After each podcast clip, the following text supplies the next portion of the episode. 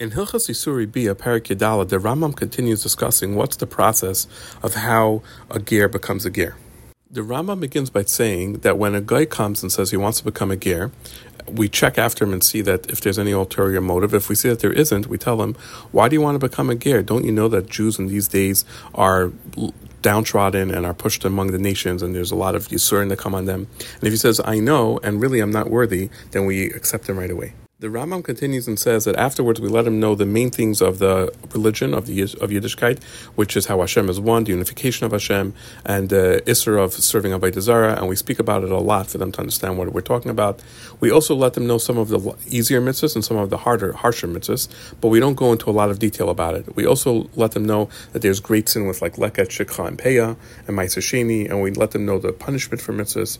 For example, we tell them you should know that till now before you became a before you become a Jew, if you ate chelev, nothing happens to you. You don't get karas. If you were machal Shabbos, you don't get skila. But now, after you become a ger, if you eat chelev, you could be chayiv karas. If you're chal Shabbos, you could be chayiv skila. But we don't go and we don't keep on talking about it a lot. But we mentioned this to them. We don't want to put too much pressure on them where they're not going to become yidden. We don't want to push them away and turn them away from doing good things to going on the bad path.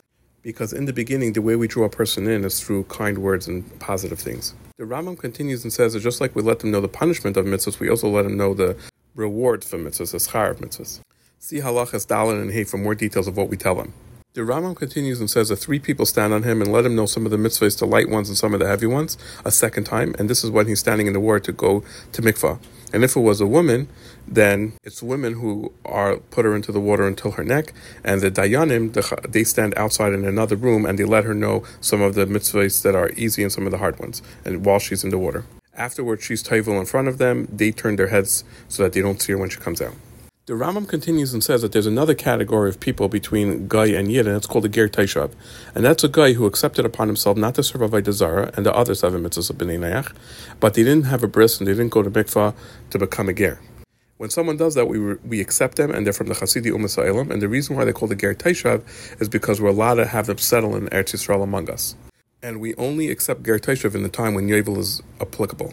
But in these days, even if someone accepted upon himself the entire Torah except for one detail, we don't accept them and they don't become a ger or a ger taishav. The Rambam continues and says that when someone buys a slave from a guy, we don't tell the guy, the slave, what did you see that you came? Rather, we tell him, do you want to become part of the servants of the Yidden and be from the Ksherim or not? If he wants to, then we let him know the main things of the religion, like we mentioned before, and some of the light mitzvahs and the heavy mitzvahs and their punishments and their rewards, like we let a ger know, and we table him like a ger. And we let him know these things when he's in the water also.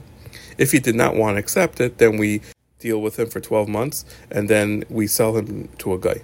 And it's also to keep him longer than that. If, however, he made a condition with him from the beginning that he won't have a bris and he won't do tefillah, rather he wants to be a ger taishav, it's mutter to keep him as a slave, as a ger taishav but we'd only keep a, such a slave at the time that Yovel is applicable.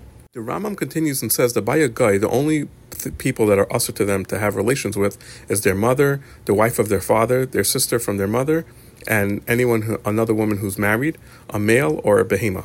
This will be explained in other halachas later on in Rambam. The Rambam continues and says that when a guy becomes a ger or a slave becomes free, he's like a new child, and so therefore any relatives that he had when he was a guy are not considered his relatives now. Based on this, technically from the Torah, a guy who became a ger would technically be able to marry his mother or his sister, etc. But the Chachamim made it usher in order that he shouldn't say that, oh, we come from a more strict Kedusha to a less strict Kedusha. See more details in Halachas Yud Beis through Yud Ches.